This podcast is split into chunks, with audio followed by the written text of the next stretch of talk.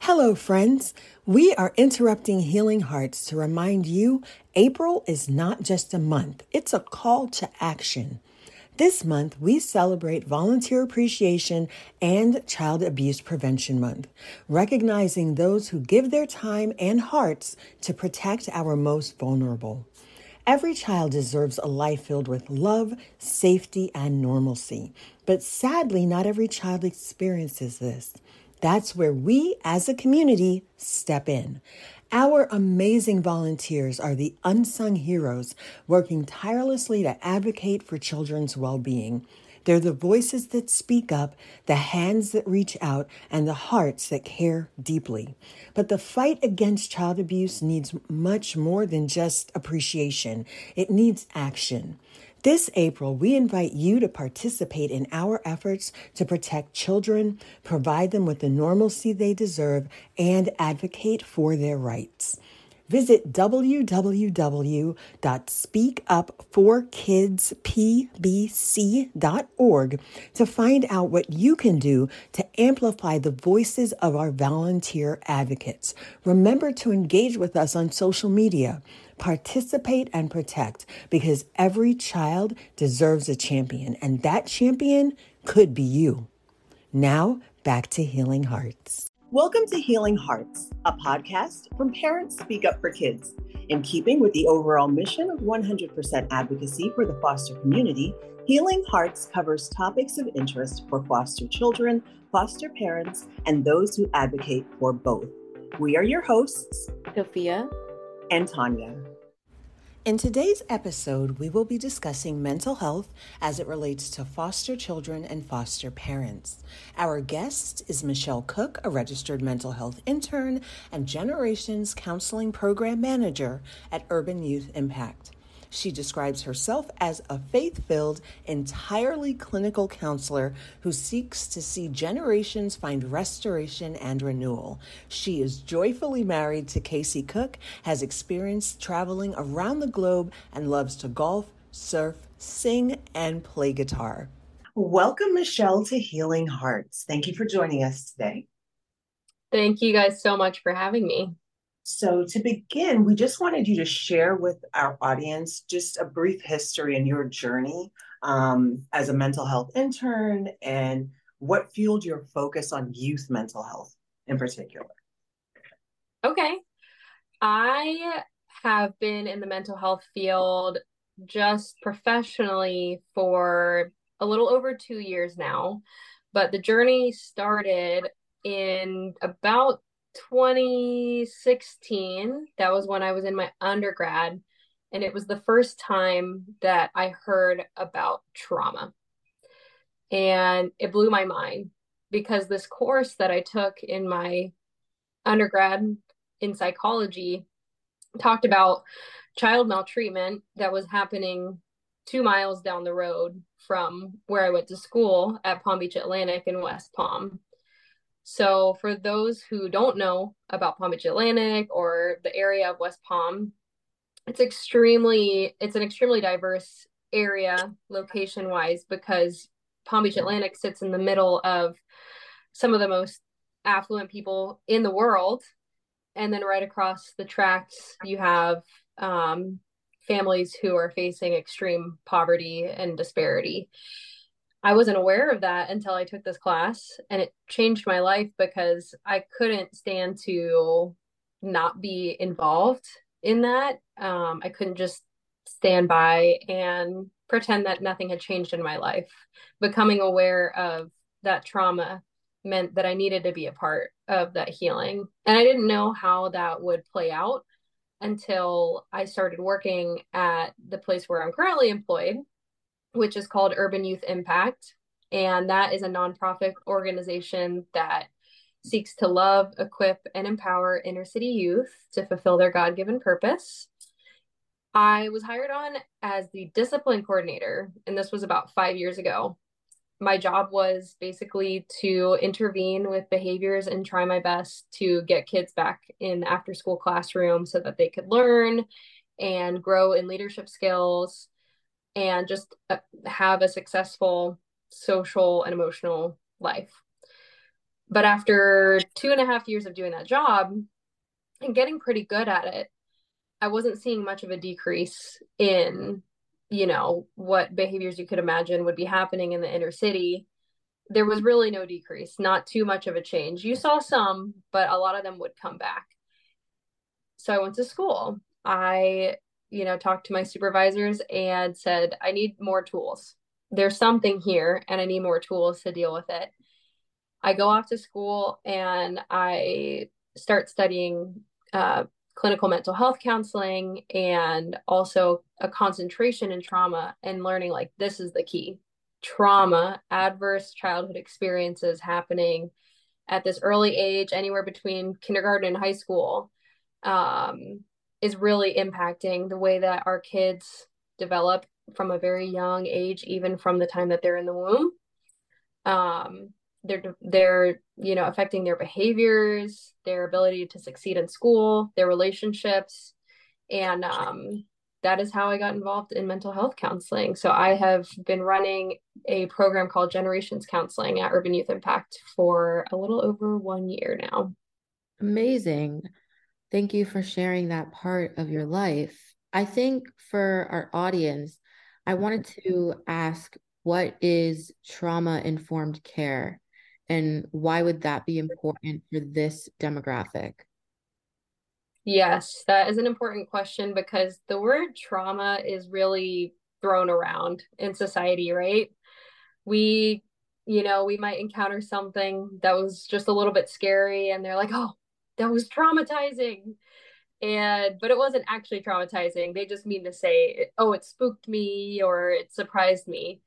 But the actual definition of trauma is a perceived or a real event where someone's life is threatened.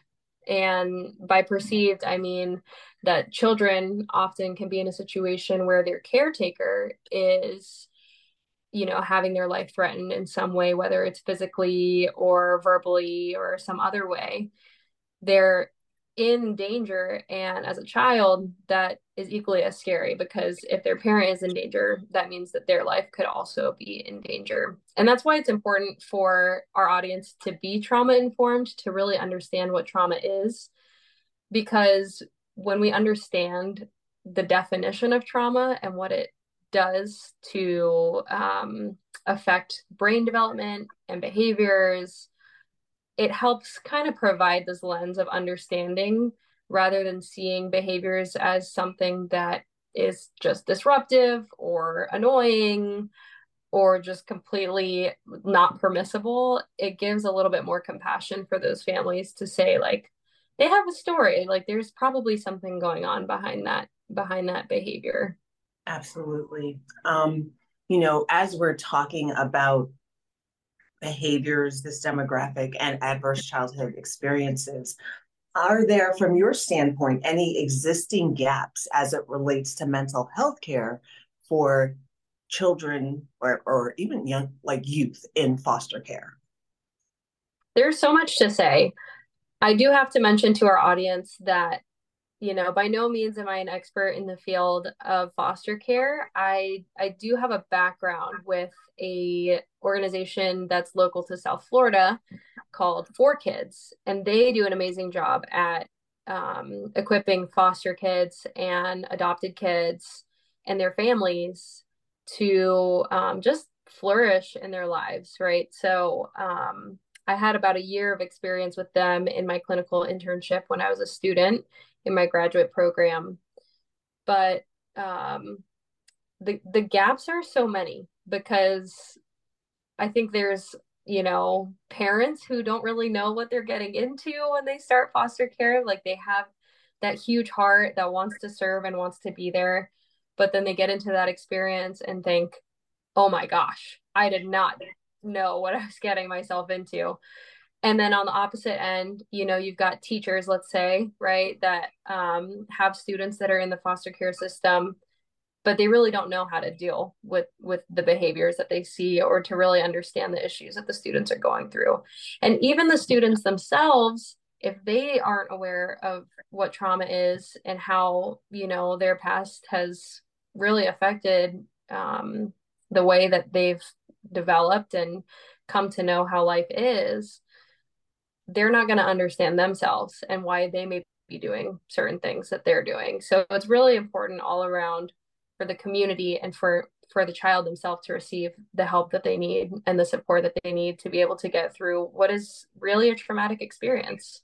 You talked about foster parents in that. What can they do to better help identify the emotional issues that their child might face, or what could they do to help direct? Are there any sort of resources that they could give? Mm, yeah. I really feel for foster parents because, like I said, they are people with huge hearts. You know, all they want to do, like they see this kid and they just want to love them.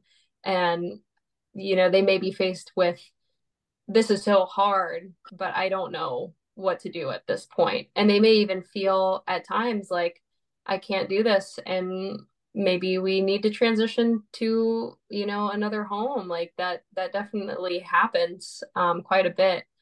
So um, the first thing I would say is this, that anybody, including foster parents, should not be afraid to reach out for help. Because if you're dealing with a difficult situation and you're keeping it to yourself, the only perspective you have is your own, which is very limited and can be short-sighted, especially when you're under a stressful situation.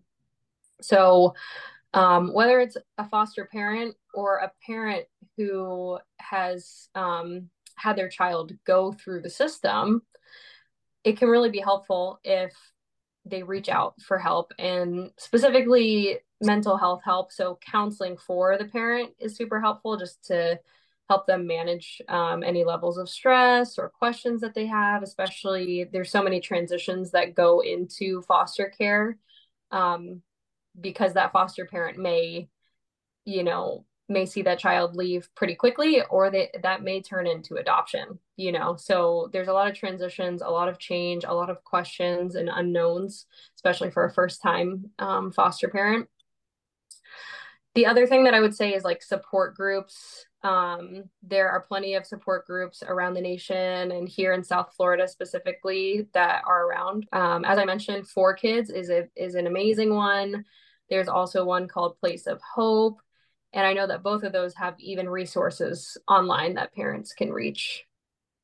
Perfect. I think a lot of the audience here are trying to understand what they can do to help. So I think the resources that you were giving are going to help these parents definitely understand a little bit more that they can eventually help their foster children. Definitely.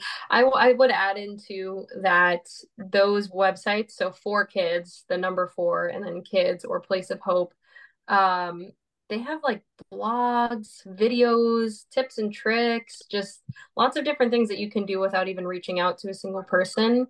But then on top of that, they actually offer trauma-informed training to their foster parents, which is something that's incredible. I don't think that all um, foster care agencies uh, provide that. I know that there are some other agencies out there that that do it and support the parents, but I haven't seen anybody do it as well as those two organizations. Excellent. So really my final question is just on the whole, what can we individually do um, to take care of or improve our own mental health or our own emotional health? So to improve your own mental health, first you have to get brutally honest with yourself. You have to say, how am I doing? And if that is too general of a question, my my practical tip for people out there would be to Google a self-care inventory. I found that helpful for myself as well. It covers the, you know, multiple categories of ways that you can care for yourself in life. So whether it's physically, like going on a walk or exercising, nutrition, emotionally, you know, do you have someone to, you know, kind of vent with or process things with verbally? Um, do you have someone that you can cry with? Do you let yourself cry? Socially, do you have folks around you that are for you and support you and pour into you as a person? spiritually, you know, are, are you, in, are you involved in a church or just plugged into a faith community? Do you have a purpose in your life? You know, all these things, right? So are, am I taking care of myself in all these ways? Well, the answer is probably no. Everybody struggles in one of these areas in some way or another. So you can really take the inventory of that. You can consult with others, right? You can ask others for their honest opinion about where you're at, and then take action on those things. So some of it is simple, right? Like we can easily change the way that we eat. We can easily change our exercise routine or start hanging out with friends more, make more phone calls. But I would say if you find yourself at a place in life, and this is for anyone out there, um, if you find your place, yourself at a place in life where it's a struggle every day, there's something weighing on you every day significantly to the point where it's impacting your ability to work, to have a healthy relationship, to enjoy, right? That is definitely a signal that you've got to probably get yourself into some sort of counseling. And I would really recommend people to look into that and not just call the first counselor that you see online, but just kind of do your own research. So um, there is a website called Psychology Today, and you can really filter in whatever counselor you're looking for. So if you want a male or female counselor, if you want a counselor that's from your faith background, if you want a counselor that specializes in a specific modality because you know about all the different modalities of counseling, um, if you want a counselor that's a person of color, that, you know, can really relate to struggles that you have in that way. Um, yeah, Psychology Today is a great resource in terms of researching counselors. And then just commit to that, commit to caring for yourself for, let's say, six to eight weeks at least. Um, and don't be ashamed. You know, I feel like the stigma right now over mental health is really breaking. And I love to see that, that in society, people are becoming more and more open about their mental health struggles. It's definitely not something to be ashamed of at all, because just like we have physical illnesses, mental illnesses are just as serious and just as real. So you would never walk around with a broken arm for six weeks. You would get that fixed immediately. So let's start to take our mental health just as seriously as that. Amazing. This has been a great session. I'm so glad that you were able to join us today. Do you have any way for our audience to reach out to you if they have any questions? Yes, I would love and welcome folks to reach out to me via my email, which is mcook, like Michelle, mcook at urban youth impact dot com. And um, yeah, if, if there's any questions, people want more resources, they're interested in knowing about what Urban Youth Impact does, feel free to shoot me an email and I'd love to get in contact with you. Wonderful. Michelle, we want to thank you for joining us today. Thank you for sharing your journey with us and for providing information and resources to our audience. Absolutely. It was my pleasure. Thank you for tuning in today with our special guest, Michelle Cook. Don't forget to follow us on Spotify and Apple Music. New episodes of Healing Hearts premiere every two weeks, so follow us on Spotify and Apple Music. For more information about Parents Speak Up for Kids, to submit a show idea or questions, or to appear as a guest, email parents at speak up for kids p b c dot org. Until next time, remember the heart is like a garden and it needs tending to heal and grow. You've been listening to Healing Hearts.